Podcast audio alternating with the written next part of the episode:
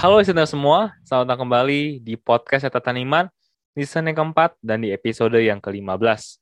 Tentu masih bersama dengan saya Victor. Apa kabar kalian semuanya? Nggak terasa ya, kita sudah berada di pertengahan tahun 2022. Bagaimana nih dengan resolusi dan juga mimpi-mimpi kalian atau juga mungkin plan kalian di tahun ini? Gimana, apakah sudah setengah tercapai? Atau masih on progress? Atau mungkin belum mulai sama sekali nih? Tapi apa pun kondisi kalian, saya berdoa supaya semoga di pertengahan tahun ini kita semua dapat semangat yang baru ya untuk bisa menyelesaikan tahun 2022 ini dengan baik pastinya. Oke, langsung aja kita masuk ke topik pembahasan kita pada hari ini. Hari ini saya akan ngebahas sedikit mengenai Alkitab, terutama Perjanjian Lama dan juga Perjanjian Baru. Pastinya kita sebagai orang Kristen tahu ya, kalau Alkitab yang kita miliki ini uh, terbagi menjadi ada yang disebut sebagai Kitab Perjanjian Lama dan ada juga yang disebut dengan kitab perjanjian baru.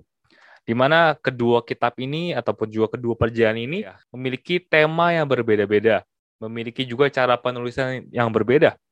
Kalau perjanjian lama mungkin identik uh, dengan tokoh-tokoh ya. Kita semua tahu banyak tokoh-tokoh uh, Alkitab di perjanjian lama seperti misalkan Daud, Musa, Abraham, Elia, dan masih banyak yang lainnya. Sedangkan di perjanjian baru itu lebih fokus kepada Yesus dan juga uh, perkembangan daripada gereja mula-mula. Nah, uh, lalu apa apa aja lagi perbedaannya? Ada lagi perbedaan mengenai makna. Maknanya pun berbeda ya. Kalau di perjanjian lama kita lihat bagaimana Tuhan bekerja dan kalau kita bandingkan dengan bagaimana Tuhan bekerja di perjanjian baru itu juga berbeda. Nah, uh, terkait dengan perbedaan ini nggak sedikit membuat banyak orang Kristen itu menjadi bingung. Dan juga salah satunya termasuk adalah perbedaan hukum gitu ya. Karena kita tahu bahwa di perjanjian lama itu memiliki hukumnya sendiri yang identik ataupun juga dikenal sebagai Mosaic Law ataupun juga hukumnya Musa karena Musa yang menjadi perantara dan di perjanjian baru pun ada juga hukum yang di mana uh, Yesus sampaikan gitu. Nah pertanyaannya ataupun juga yang menjadi tension daripada episode ini adalah lalu hukum manakah yang perlu kita ikuti? Apakah kita uh, juga harus mengikuti hukum yang ada di perjanjian lama atau hanya cukup di, di perjanjian baru saja? Atau mungkin kita perlu ikuti atau juga follow dua-duanya? Atau mungkin atau mungkin juga kita perlu mix mix and match gitu ya. Kita uh, lihat perjanjian lama mana aja yang perlu kita ambil, perjanjian baru mana aja perlu kita ambil lalu kita gabungkan gitu. Jadi manakah formulasi yang tepat? Nah, ini yang uh, mungkin setiap daripada kita orang Kristen memiliki pendapat yang berbeda-beda. Oleh karena itu, uh, saya mau menyampaikan mengenai hal ini dengan harapan bisa memberikan sedikit gambaran nih mengenai teman-teman mengenai bagaimana sih kita sebagai orang Kristen perlu menyikapi hukum-hukum yang ada di Alkitab, baik yang ada di perjanjian lama maupun yang ada di perjanjian baru. Nah, uh, sebelum saya mulai, pertama-tama kita perlu samakan persepsi dulu nih ya, bahwa Tuhan yang kita sembah itu bukanlah Tuhan yang pelin-pelan gitu ya, ataupun juga bukan Tuhan yang suka-suka dia gitu ya. Istilahnya hari ini dia bisa bikin keputusan A, lalu besok dia bisa bikin keputusan B yang uh, bertolak ke belakang. No, no, no. Bukan yang seperti itu gitu ya. Tuhan kita adalah Tuhan yang nggak pernah berdusta, nggak pelin-pelan, dan yang nggak pernah berubah gitu. Itu yang kita perlu sama-sama pahami terlebih dahulu. Lalu yang kedua, kita perlu tahu bahwa hukum di perjanjian lama ataupun juga yang tadi saya sebut sebagai Mosaic Law atau juga hukum Musa itu ditujukan untuk bangsa yang telah dipilih Tuhan yaitu adalah bangsa Israel. Dan ini sebenarnya adalah esensi dasar daripada perjanjian lama dan perjanjian baru. Di mana kalau kita sederhanakan, perjanjian lama itu adalah perjanjian antara Tuhan dengan bangsa Israel. Lalu perjanjian baru adalah perjanjian, uh, perjanjian antara Tuhan dan juga seluruh manusia di bumi ini. Jadi sebenarnya itu adalah esensi dasar atau juga esensi sederhana daripada uh, baik perjanjian lama ataupun juga perjanjian baru. Dan uh, berikutnya penting untuk kita juga bisa membedakan bagaimana bangsa Israel itu dipilih Tuhan dan kita sebagai orang Kristen dipilih oleh Tuhan. Kenapa? Karena gini, Israel itu dipilih oleh Tuhan untuk menjadi instrumen Tuhan untuk memenuhi rencananya di bumi ini. Di mana kita bisa melihat bahwa sebenarnya rencana ini tuh sudah dimulai Tuhan dari kitab kejadian. Kalau kita baca sama-sama nih ya, di kejadian 12 ayat 1 sampai 3 dikatakan seperti ini.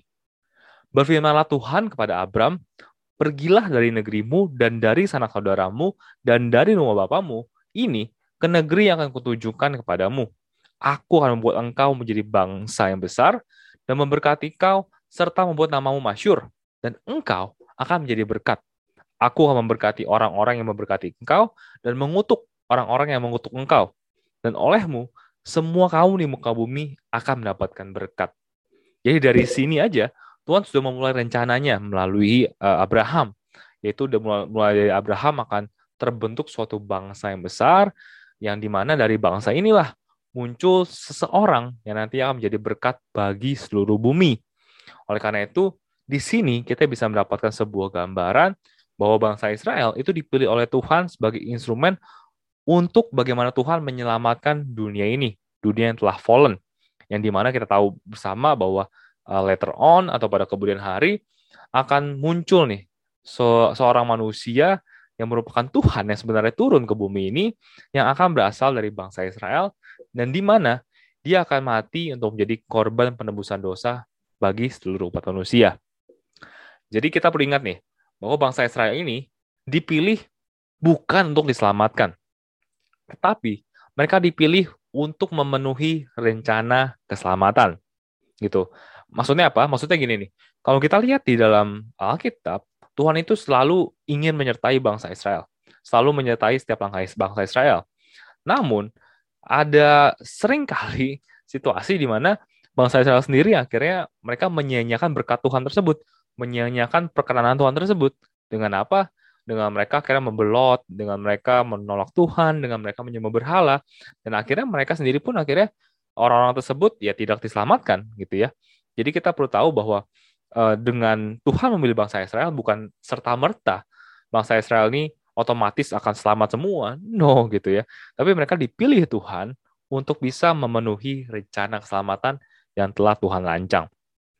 Nah bedanya kalau kita sebagai orang Kristen itu dipilih karena kita menempatkan iman kita kepada Tuhan dan kita semua mendapatkan berkat kasih karunia akibat apa yang telah Tuhan Yesus lakukan di atas kayu salib. Jadi ini perbedaannya ya, perbedaan antara bagaimana bangsa Israel dipilih dan juga bagaimana kita sebagai orang Kristen dipilih. Nah, semoga sampai sini kita semua mulai dapat gambaran besar ya mengenai rencana Tuhan, baik di perjanjian lama ataupun juga secara umum di perjanjian baru. Nah, tadi kita sudah membahas sedikit mengenai bagaimana Tuhan tidak pernah berubah gitu ya. Nah, selain itu, kita perlu juga mengerti bahwa walaupun Tuhan tidak pernah berubah, tapi bukan berarti bahwa cara yang yang yang cara yang ia gunakan itu harus selalu sama gitu. Sepanjang Alkitab kita melihat bahwa bagaimana cara Tuhan bertindak kepada misalkan Adam dan Hawa, kepada Abraham, kepada Musa, kepada Daud, atau juga melalui pribadi Yesus, itu berbeda-beda gitu ya. Walaupun secara nilai atau juga esensinya sama gitu ya walaupun secara esensi ya pasti Tuhan itu akan selalu bertindak baik, bertindak dengan kebenaran itu tidak pernah berubah. Tapi caranya atau juga metodenya itu yang berubah-berubah gitu. Oleh karena itu, cara Tuhan kepada bangsa Israel sebagai instrumen untuk memenuhi rencananya, memenuhi rencana keselamatannya itu, itu pun juga unik ataupun juga berbeda dengan bagaimana cara Tuhan kepada dunia ini melalui pribadi Yesus yang kita kenal di dalam perjanjian baru gitu. Oleh karena itu kenapa ada kita melihat bahwa ada sedikit perbedaan gitu ya, baik secara uh, bagaimana Tuhan bertindak di perjanjian lama dan juga perjanjian baru, karena ya memang cara Tuhan itu berbeda kepada bangsa Israel dan juga bagaimana approach-nya Tuhan kepada seluruh dunia ini gitu. Jadi kita perlu perhatikan bahwa tujuan Tuhan itu nggak pernah berubah. Tujuan Tuhan itu adalah selalu mendatangkan kebaikan, selalu mendatangkan kedamaian, selalu mendatangkan kebenaran, dan selalu mendatangkan keselamatan bagi kita semua. Tetapi cara untuk dia bisa mengaccomplish atau juga memenuhi rencana itu itu yang berbeda-beda. Dan itu kita saksikan baik di perjanjian lama maupun di perjanjian baru gitu. Nah, uh, baik, kita kembali lagi ke perjanjian lama sedikit bahwa uh, hukum yang ada di perjanjian lama atau yang kita kenal sebagai Mosaic Law atau juga hukum Musa sekali lagi adalah perjanjian antara Tuhan dan juga bangsa Israel pada waktu itu. Ini kita perlu mention bahwa pada waktu itu dan ini hanya ditujukan membuat bangsa Israel, bukan bangsa lainnya. Jadi ibaratnya kalau mungkin uh, diilustrasikan, mungkin hukum Musa pada waktu itu adalah semisal hukum yang berlaku di Singapura gitu ya. Di mana hukum itu ya hanya berlaku di Singapura karena itu diciptakan oleh pemerintah Singapura dan itu nggak berlaku di Indonesia dan nggak berlaku buat warga negara warga negara Indonesia karena kita warga negara Indonesia ya memang berada di luar daripada Singapura. Jadi kita bisa uh, lihat bahwa ya hukum Musa itu adalah ya hukum yang memang ataupun juga perjanjian yang berlaku antara Tuhan dengan bangsa Israel pada waktu itu dan ya hanya kepada bangsa Israel, Israel saja. Dan perjanjian ini dibuat karena memang Tuhan sendirilah yang telah membawa bangsa Israel itu keluar daripada perbudakan di Mesir, lalu juga menyelamatkan mereka, dan oleh karena itu, bangsa Israel memiliki kewajiban gitu ya, untuk bisa taat dan juga harus bisa menjaga perjanjiannya dengan Tuhan, gitu. Oleh karena itu, kita lihat bahwa di dalam perjanjian ini, ada berkat yang terkandung di dalamnya apabila bangsa Israel mentaati peraturan atau ataupun juga perjanjian tersebut dan di sisi lain ada kutuk apabila bangsa Israel menolak atau juga ya mengingkari perjanjian tersebut. Nah, ini kita bisa baca ya. Semisal di Ulangan 28 ayat 1 sampai 4 di mana judul perikopnya adalah berkat gitu ya. Teman-teman bisa baca banyak sekali janji Tuhan mengenai memberkati bangsa Israel ya mulai dari ayat 1 sampai dengan ayat ke-14, tapi saya baca aja uh, eh, 1 sampai 4 aja ya. Saya bacakan. Jika engkau baik-baik mendengarkan suara Tuhan Allahmu dan melakukan dengan setia segala perintahnya yang kusampaikan kepadamu pada hari ini, maka Tuhan Allahmu akan mengangkat engkau di atas segala bangsa di bumi. Segala berkat ini akan datang kepadamu dan menjadi bagianmu. Jika engkau mendengarkan suara Tuhan Allahmu, diberkatilah engkau di kota dan diberkatilah engkau di ladang. Diberkatilah buah kandunganmu hasil bumimu, dan hasil tanahmu, yakni anak lembu sapimu dan kandungan kambing dombamu. Dan masih banyak yang lainnya kalau teman-teman mau baca selanjutnya. Dan sebaliknya, ada juga kutuk. Di mana kalau kita baca di ulangan 25, ayat 15 sampai 18. Saya bacakan sedikit aja. Tetapi jika engkau tidak mendengarkan suara Tuhan Allahmu dan tidak melakukan dengan setia segala perintah dan ketetapannya yang kusampaikan kepadamu pada hari ini, maka segala kutuk ini akan datang kepadamu dan mencapai engkau.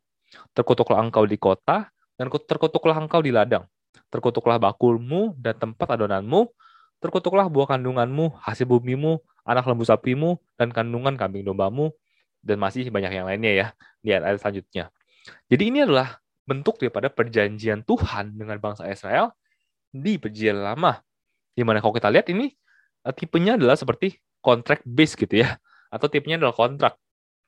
Di mana apabila bangsa Israel taat atau memenuhi akan dapat berkat, kalau enggak akan dapat kutuk. Nah inilah tipe perjanjian di perjanjian lama, di mana kita lihat bahwa kalau kita kontraskan dengan perjanjian Tuhan dengan seluruh bumi ini di perjanjian baru, itu amatlah berbeda, yang berbasiskan kepada kasih karunia.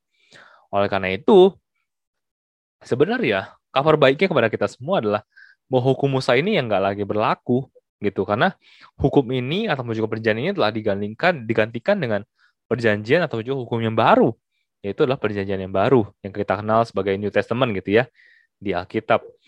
Dan sebenarnya nih ya, kalau kita coba pikirin sejenak gitu ya, sebenarnya konsep perjanjian lama dan juga perjanjian baru itu sebenarnya hanya apply kepada orang Yahudi.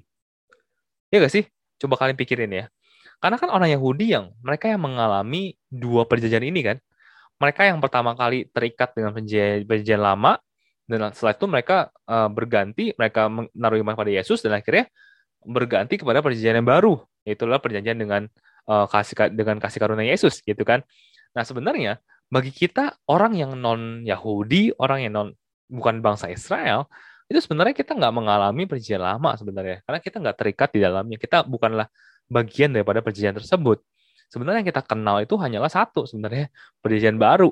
Punya sebenarnya buat kita orang non Yahudi sebenarnya itu bukanlah perjanjian baru iya. gitu. Karena kita nggak mengenal perjanjian yang lama gitu ya sebenarnya ini adalah sekedar uh, trivia sih sekedar sesuatu yang sebenarnya uh, kalau kita pikir-pikir benar juga ya sebenarnya bagi kita orang yang non Yahudi perjanjian kita cuma satu sebenarnya nggak ada lama nggak ada baru gitu ya itu adalah uh, perjanjian baru yang kita kenal gitu oke okay.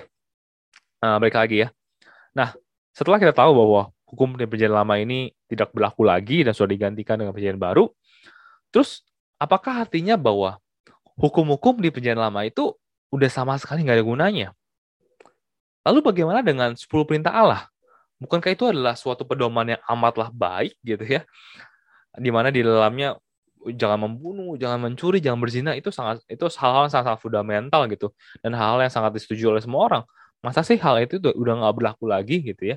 Atau apakah di perjanjian baru jangan-jangan artinya kita boleh membunuh, boleh mencuri dan sebagainya gitu.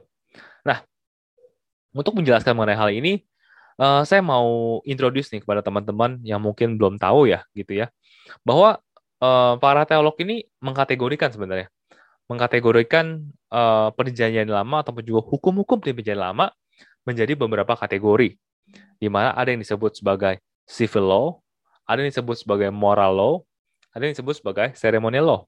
Saya ulang sekali lagi ya, bahwa uh, para teolog itu uh, mengkategorikan hukum-hukum di perjanjian lama jadi tiga buah kategori.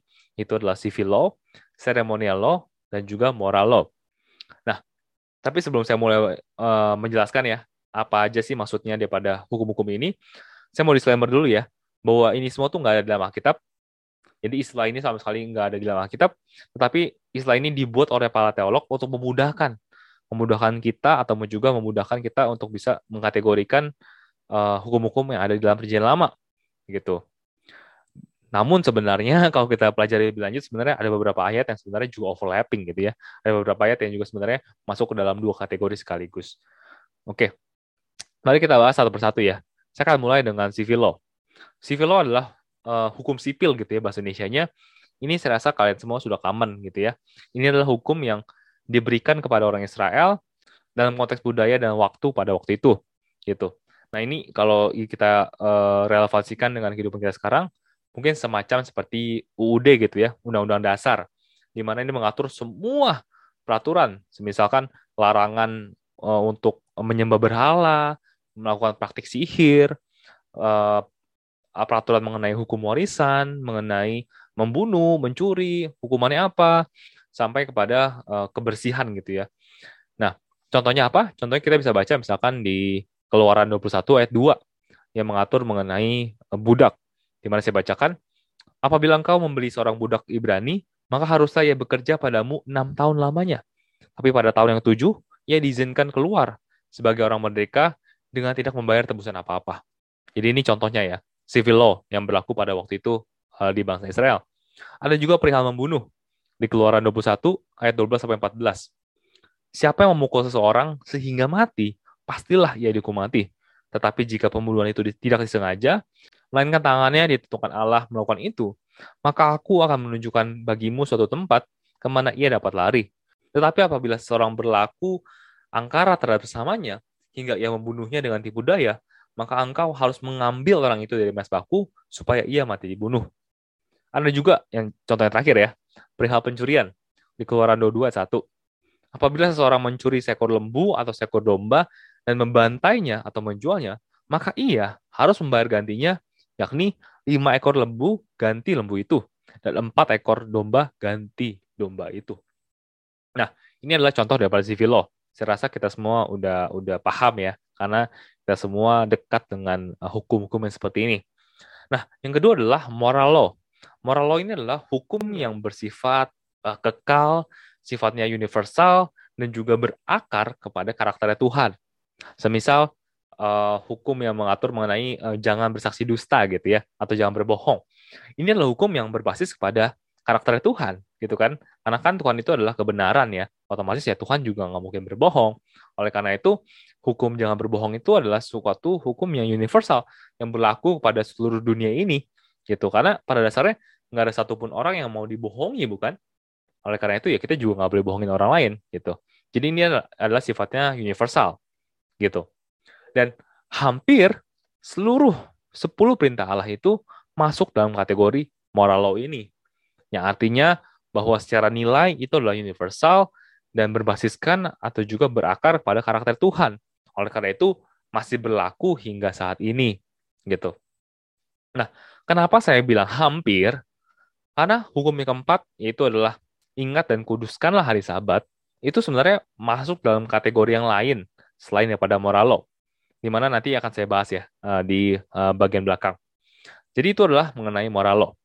Lalu yang ketiga yang terakhir adalah seremonial law atau juga hukum seremonial gitu ya. Ini adalah hukum yang mengatur ritual terkait dengan ritual bangsa Israel kepada Tuhan gitu ya ataupun juga uh, dalam hubungannya kepada Tuhan di mana sebenarnya ritual ini tuh untuk uh, mempersiapkan sebenarnya dan juga menying menyingkapkan bangsa Israel mengenai uh, Mesias yang akan datang gitu. Semisal dalam seremonial law ini kan mengatur mengenai hukum uh, apa penebusan dosa ya, di mana kalau orang berdosa maka ada hewan-hewan yang perlu dikorbankan kan, di mana perlu ada persembahan darah gitu ya. Misalkan ada burung ataupun juga ada kambing yang perlu dikorbankan. Nah sebenarnya ini kan adalah gambaran kan mengenai uh, bagaimana perjanjian baru Yesus sendiri yang akan menjadi korban penebusan dosa bagi seluruh dunia gitu. Jadi sebenarnya seremonial law ini adalah sebenarnya memberikan penggambaran mengenai apa yang akan datang. Dan juga sebenarnya salah satu fungsi lainnya daripada seremonial law ini adalah untuk menyatakan kepada bangsa Israel bahwa betapa seriusnya dampak daripada dosa. Makanya saat mereka melakukan uh, apa korban persembahan pun itu sangat-sangat perlu hati-hati kan bahwa dombanya sendiri pun harus nggak boleh bercacat dan dalam kondisi yang baik dan sebagainya gitu. Karena memang ya dosa itu yang begitu fatal gitu. Oleh karena itu perlu uh, hal banyak hal yang perlu dilakukan untuk bisa uh, menembus dosa yang telah dilakukan gitu. Dan sebenarnya uh, fungsi lainnya daripada ceremonial law ini adalah untuk memberikan bangsa Israel ini budaya yang berbeda daripada budaya sekitarnya dan juga sebagai identitas bangsa Israel. Nah, uh, selain contoh yang tadi saya sebutkan ya, bahwa contoh debat seremonial ini adalah sistem persembahan, ada juga ritual hari sabat, ada juga sunat, sistem uh, dietary law atau juga makanan-makanan ya, bahwa mana saja yang halal, mana saja yang nggak boleh dimakan, dan juga sebagainya. Contoh ayatnya, semisal kita baca di Imamat 14 ayat 2 sampai 4. Saya bacakan. Inilah yang harus menjadi hukum tentang orang yang sakit kusta pada hari pentahirannya. Ia harus dibawa kepada imam, dan imam harus pergi keluar perkemahan. Kalau menurut pemeriksaan imam penyakit kusta itu telah sembuh daripadanya, maka imam harus memerintahkan supaya bagi orang yang akan ditahirkan itu, diambil dua ekor burung yang hidup dan yang tidak haram, juga kayu aras, kain kirimizi, dan hisop. Gitu. Jadi inilah sekali lagi ritual terkait dengan penyakit kusta. Gitu ya. Nah, setelah kita tahu mengenai ketiga kategori ini, maka kita bisa melihat ya, bahwa dari ketiga kategori ini, civil law, ceremonial law, dan moral law, hukum yang masih berlaku hingga saat ini, itu hanyalah moral law. Gitu. Kenapa? Karena hukum eh, moral ini atau juga moral law ini sifatnya adalah universal dan kekal dan juga memang berakar pada karakter Tuhan gitu. Namun ya sebenarnya ya kalau kita sebenarnya kita telah lebih lanjut sebenarnya hukum-hukum moral law yang ada di perjanjian lama itu pun sebenarnya sudah tercover di perjanjian baru gitu. Semisal kalau kita lihat ya uh, the Great Commandment ya di ataupun juga perintah uh, utama yang Yesus sampaikan di perjanjian baru itu kalau kita baca nih di Matius 22 ayat 38 sampai 39 dikatakan seperti ini kan. Jawab Yesus kepadanya, "Kasihilah Tuhan Allahmu dengan segenap hatimu dan dengan segenap jiwamu dan dengan segenap akal budimu." Itu itulah hukum yang terutama dan yang pertama. Dan hukum yang kedua yang sama dengan itu ialah kasihlah samu manusia seperti dirimu sendiri. Nah, pertanyaannya, apakah menyembah Allah lain itu mengasihi Tuhan? Tentu tidak. Apakah mencuri itu mengasihi samamu? Tentu tidak. Apakah membunuh itu mengasihi samamu? Apalagi gitu kan. Jadi sebenarnya moral law yang ada di perjanjian lama, terutama yang di, ada ada di 10 perintah Allah itu sebenarnya sudah tercover juga sebenarnya di dalam hukum-hukum yang ada di perjanjian baru gitu gitu. Jadi uh, kalau pertanyaannya, apakah hukum di perjanjian lama ini sudah tidak lagi mengikat? Ya tidak tidak lagi gitu, sudah tidak lagi mengikat kecuali moral lo yang uh, memang tadi kita sudah bahas ya, memang sebenarnya sudah tercakup juga di dalam perjanjian baru. Nah, bagian terakhir kita akan ngebahas mengenai hari Sabat yang tadi saya sempat mention gitu ya. Lalu bagaimana dengan hari Sabat? Ini kan ada dalam 10 perintah Allah. Dan tadi kita sudah bahas bahwa 10 perintah Allah itu kan sifatnya universal, itu adalah moral law, dan masih berlaku sampai sekarang.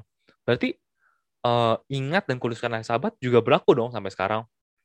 Nah, menurut saya pribadi nih ya, ini pendapat saya ya, mungkin kita bisa berbeda pandangan mengenai hal ini. Tapi menurut saya, uh, hukum keempat ini, bahwa ingat dan kuduskan hari sabat itu bukanlah moral law. Tapi ini adalah bentuknya adalah seremonial law, sehingga tidak lagi berlaku hingga saat ini. Apa alasannya? Alasan yang pertama adalah karena hari Sabat itu bukanlah suatu hukum yang bersifat universal gitu. Saya ambil contoh seperti ini. Let's say pada waktu itu ya, pada zaman masa Israel, kalian semua ataupun juga Anda adalah orang Filistin. Di mana tentunya Anda bukanlah bagian daripada bangsa Israel, dan pastinya Anda nggak menerima Mosaic Law atau juga hukum Musa ini. Nah, pertanyaannya, kalau Anda sebagai orang orang Filistin, Anda membunuh orang lain, apakah Anda berdosa? Ya jawabannya tentu aja Anda tetap berdosa, gitu ya. Karena hukum jangan membunuh itu adalah suatu hukum yang bersifat universal, gitu ya, di mana berlaku untuk semuanya. Saya rasa nggak perlu ada 10 minta Allah untuk tahu bahwa membunuh itu salah, gitu ya.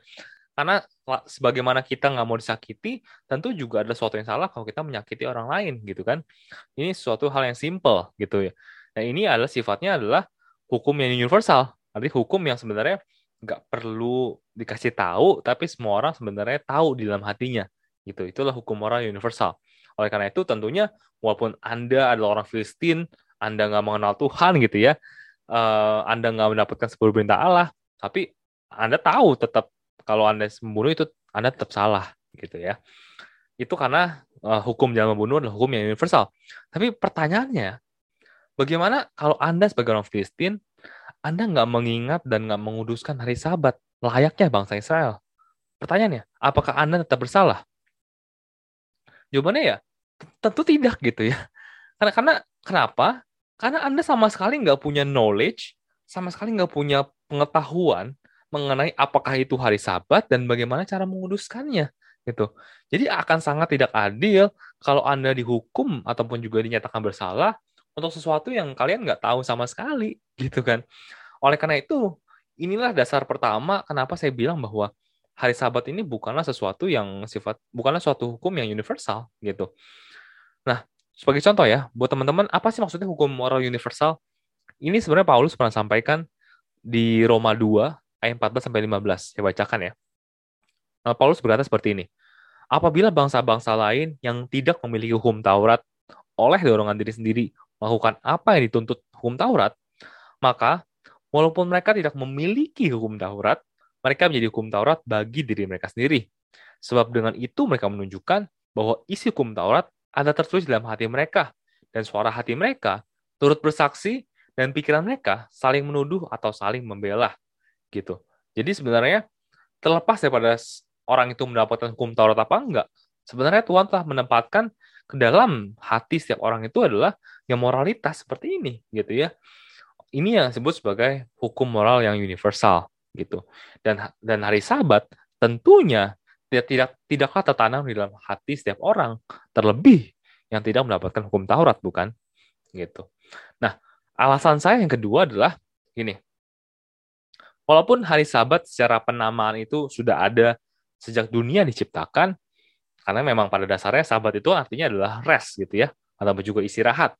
Jadi hari Sabat ya hari di mana Tuhan beristirahat. Namun peringatan akan hari Sabat itu baru ada semenjak Tuhan membawa bangsa Israel itu keluar daripada Mesir. Gitu. Buktinya apa? Buktinya coba teman-teman baca di dalam Alkitab, adakah Abraham, Yusuf ataupun juga Ishak memperingati hari Sabat gitu seperti bangsa Israel? Semisal ditulis dalam Alkitab bahwa mereka semua tidak menyalakan api pada hari Sabat, tidak membuang sampah, tidak bekerja dan segala macam. Apakah ada? Kan tidak ada kan? peringatan atau juga ritual tersebut baru ada semenjak bangsa Israel itu diselamatkan atau juga dikeluarkan Tuhan dari perbudakan di Mesir gitu. Oleh karena itu kita baca semisal di Ulangan 5 ayat 15. Sebab haruslah kau ingat bahwa engkau pun dahulu budak di tanah Mesir dan engkau dibawa keluar dari sana oleh Tuhan Allahmu dengan tangan yang kuat dan lengan yang teracung. Itulah sebabnya Tuhan Allahmu memerintah engkau merayakan hari Sabat gitu. Jadi ini udah, udah jelas banget ya kenapa Tuhan memerintahkan bangsa Israel merayakan hari Sabat ya karena Tuhan sendiri yang membawa bangsa Israel keluar dari Mesir. Jadi ini yang kita perlu bedakan ya. Sabat secara esensi dan sabat secara ritual. Bahwa secara esensi ya hari Sabat tidak pernah hilang dan tidak akan pernah hilang gitu ya. Tapi secara ritual itu hanya diperintahkan kepada bangsa Israel saja. Dan sekarang tentunya sudah tidak berlaku lagi gitu. Nah, hal berikutnya yang membuat hukum sabat ini uh, menurut saya bukanlah termasuk dalam hukum moral atau juga moral loh adalah karena gini hukum sabat ini kan hanyalah mengatur apa yang boleh dan tidak boleh dilakukan pada hari tertentu sedangkan di hari lainnya itu boleh dilakukan gitu kan uh, makna daripada ritual hari sabat di mana contoh misal pada hari sabat atau juga hari sabtu ya itu bangsa Israel nggak boleh bekerja mereka pada hari itu harus misalkan mempelajari kitab suci dan sebagainya. Tapi di hari lainnya, tentu mereka boleh bekerja, tentu boleh mereka boleh melakukan hal-hal yang dilarang pada waktu hari Sabat. Nah, ini tentu sama sekali nggak sejalan dengan moralitas Tuhan, bukan? Kan moralitas Tuhan itu nggak pernah berubah ya. Nggak mungkin dong. Apa moralitas Tuhan itu berubah dari hari ke hari gitu ya. Semisal di hari A, di hari A, Tuhan moralitasnya seperti ini. Lalu di hari B, moralitas Tuhan tuh berubah gitu kan. Itu kan nggak mungkin. Yang namanya moralitas Tuhan ini adalah sama setiap harinya gitu. Tapi semisal apakah boleh Tuhan pada hari tertentu meminta sesuatu yang spesifik tertentu pula? Ya boleh-boleh saja. Tapi itu adalah maknanya adalah sebagai sesuatu yang seremonial bukan moral gitu dan juga uh, alasan saya yang berikutnya adalah bagaimana respon Yesus terkait dengan hari Sabat itu sendiri gitu kalau kita baca ya kitab Injil, justru orang Farisi lah yang sangat-sangat ketat dalam hari Sabat, di mana mereka yang menyatakan bahwa hal ini nggak boleh, itu nggak boleh, dan segala macam. Sedangkan Yesus, justru sebaliknya, tercatat bahwa Yesus nggak pernah memberikan batasan apa pun terkait dengan hari Sabat. Bahkan tercatat juga Yesus nggak pernah menyuruh orang untuk menghindari sesuatu atau juga melakukan sesuatu pada hari Sabat. Jadi ini seakan-akan menunjukkan bahwa bagaimana Yesus melihat hari Sabat itu sebagai seremonial law, bukan moral law. Karena kalau moral law, Yesus itu sangat-sangatlah ketat gitu ya. Makanya kalau teman-teman lihat di uh, Sermon on the Mount gitu ya, khotbah Yesus di bukit, itu kan semua mengenai moral law. Dan Yesus uh, sangat-sangat ketat gitu ya, bahkan memperketat hal itu kan gitu. Dan uh, sebagai contoh ya, sebagai contoh kita bisa baca misalkan di Matius 12 ayat 1 sampai 8 di mana di situ kan orang Farisi mengkritik ya murid-murid Yesus yang eh, memetik gandum pada hari Sabat, di mana yang memang sesuai dengan Mosaic Law itu dilarang gitu. Namun kita perhatikan Yesus, Yesus bilang apa. Nah ini saya uh, rangkum aja ceritanya ya, teman-teman teman-teman bisa baca sendiri uh, di Matius 12 ayat 1 sampai 8. Jadi di situ Yesus memberikan ilustrasi bahwa Daud sendiri pun pernah makan roti sajian di bait Allah yang sebenarnya juga dilarang gitu ya. Jadi istilahnya Yesus ngomong, mau ngomong tuh bahwa kalau Daud aja boleh ya murid saya juga boleh dong gitu. Jadi uh, di sini kita bisa melihat bahwa Yesus menyamakan Sabat dengan roti sajian uh, yang ada dalam bait Allah yang merupakan bagian daripada seremonial lo gitu. Oleh karena itu di sini adalah suatu penggambaran buat kita semua bahwa Yesus sendiri pun sepertinya memang menaruh hari Sabat itu ke dalam seremonial lo gitu. Dan karena asal-asal inilah saya percaya bahwa hukum peringatan akan hari Sabat itu udah nggak lagi berlaku hingga saat ini. Karena peringatan ataupun juga ritual hari Sabat itu hanyalah bersifat sementara dan hanya ditujukan kepada bangsa Israel gitu. Dan buat teman-teman yang merasa bahwa enggak ah, ini Victor ngaco gitu ya. Yang namanya hari Sabat itu harus tetaplah dijaga sampai sekarang layaknya bangsa Israel menjaganya dulu gitu ya. Maka ya ya terserah sih gitu ya. Tapi pertanyaan saya cuma satu gitu. Sudahkah kalian menjalankannya gitu? Sudahkah kalian yang mempercayai hal ini, mempercayai bahwa peringatan hari Sabat harus terus dilakukan hingga saat ini? Apa kalian juga menjalaninya gitu? Karena kalau iya, maka harusnya setiap hari Sabtu kalian nggak boleh bekerja, kalian nggak boleh membuat orang lain bekerja gitu ya pesan Gojek, GoFood gitu ya, itu juga nggak boleh gitu ya. Karena itu kan membuat orang lain bekerja. Kalian nggak boleh menulis, nggak boleh menyalakan api, dan sebagainya. Dan kalau kalian melanggar, maka kalian akan dihukum mati. gitu. Ini kita bisa baca ya, contohnya di Keluaran 3 ayat 14. Dikatakan bahwa, haruslah kamu pelihara hari sabat, sebab itulah hari kudus bagimu. Siapa yang melanggar kekudusan hari sabat itu, pastilah ia dihukum mati. Sebab setiap orang yang melakukan pekerjaan pada hari itu, orang itu haruslah dilenyapkan dari antara bangsanya gitu. Jadi kita lihat ya bahwa yang melanggar hukum eh, sahabat ini harus mati gitu. Dan saya ragu gitu sebenarnya bahwa orang-orang yang berargumen bahwa hari sahabat itu harus terus diperingati apakah mereka nggak pernah melanggar sama sekali seumur hidupnya gitu ya akan akan hukum ini gitu dan apabila mereka melanggar apakah mereka mau gitu untuk mati saya juga ragu gitu oleh karena itu saya percaya bahwa uh, hukum peringatan akan hari sabat ataupun juga sabat secara ritual itu sudah tidak lagi berlaku hingga saat ini jadi di antara di antara sepuluh perintah Allah uh, selain daripada hukum sabat ini semuanya bersifat moral law yang masih berlaku hingga saat ini gitu Oke, jadi kalau kita balik ke pertanyaan kita yang awal, apakah perjanjian lama masih berlaku hukumnya? Nah, menurut saya sudah sudah tidak lagi berlaku sih. Karena back again, perjanjian lama ini adalah perjanjian antara Tuhan dengan bangsa Israel pada waktu itu. Jadi sekarang pun sebenarnya enggak gitu ya. Jadi kalau sebenarnya kalau bangsa Israel, kalau sekarang ada orang Israel atau juga orang Yahudi yang percaya pada Yesus, ya mereka nggak lagi terikat pada perjanjian ini. Mereka terikat pada perjanjian yang baru, perjanjian yang dibawa oleh Yesus gitu. Sebagaimana kita semua sebagai orang Kristen saat ini.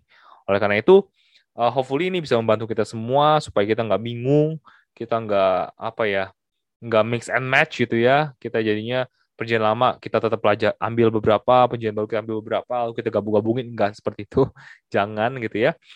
Dan ini amat ini amatlah penting gitu ya sebenarnya. Karena saya melihat bahwa masih banyak orang Kristen yang mencampur adukan antara perjanjian lama dan perjanjian baru gitu ya. Semisalkan uh, apa perpuluhan gitu ya masih banyak banyak yang memakai aturan di perjanjian perjanjian lama is sebenarnya itu nggak lagi berlaku gitu ya atau juga uh, persembahan sulung itu juga sebenarnya adalah hal-hal yang ada di lama sebenarnya dan kita udah nggak lagi di sana gitu jadi sebenarnya nggak perlu dibawa-bawa lagi gitu sebenarnya tapi itu mungkin kita akan bahas di lain waktu tapi untuk kali ini, ini cukup ini aja pembahasannya. Hopefully bisa memberkati teman-teman semua, bisa menambah pengetahuan teman-teman, bisa membuat kalian jadi lebih kaya lagi saat kalian membaca Alkitab, dan uh, banyak hal lagi. So itu aja yang mau saya bahas pada hari ini. Uh, buat teman-teman semua yang punya topik-topik menarik atau juga ide-ide yang bisa saya bahas di, di episode datang, silakan boleh langsung aja uh, chat saya atau direct message di Instagram saya di @victoriatia uh, pakai K ya, Victornya uh, ataupun juga bisa di Instagram uh, prisaiman.id. Oke, itu aja guys buat hari ini. Thank you guys for listening. See you in the episode. Tuhan Yesus memberkati.